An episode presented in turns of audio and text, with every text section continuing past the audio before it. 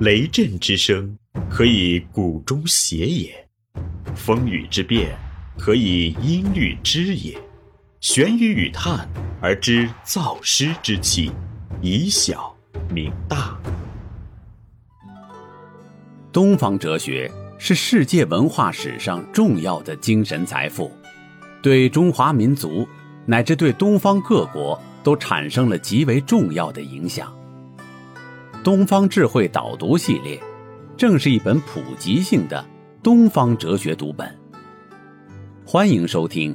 玄宇文化独家出品的《东方智慧导读系列之无中生有的自然之道》，老子导读，刘丰涛编纂。第二集：老子之道的脉络一，老子之道的各种意义。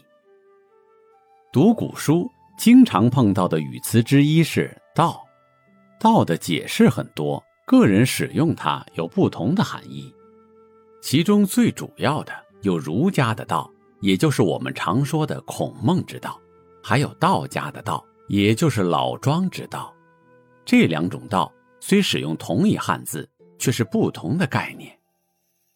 放眼看世界，日月星辰、江河山野、草木鸟兽，这世界万象森然，变化不息。而运转有序，然而，它在根本上却是令人费解的。万物都是具体的，分别存在着，各自生生灭灭，并不互相同属。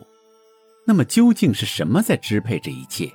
人类的生命根本上也是令人费解的。它从何处来，又归向何处？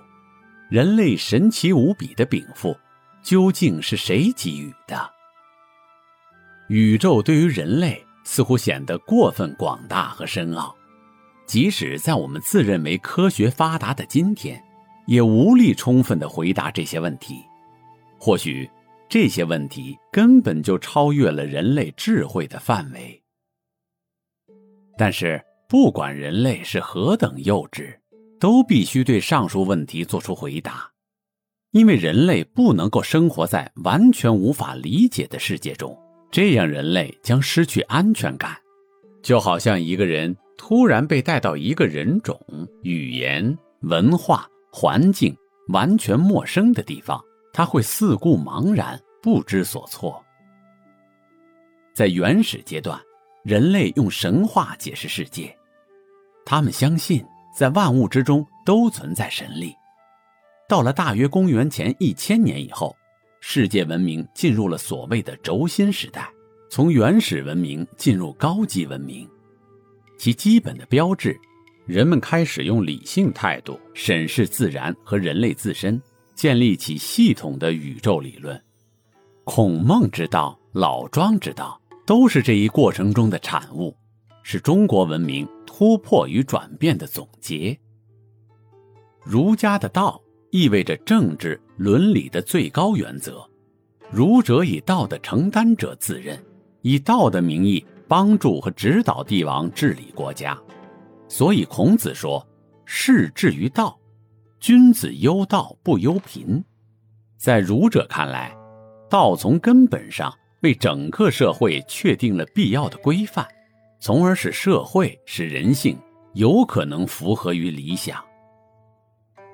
道是老子哲学的中心观念，他的整个哲学系统都是由他所预设的道而开展的。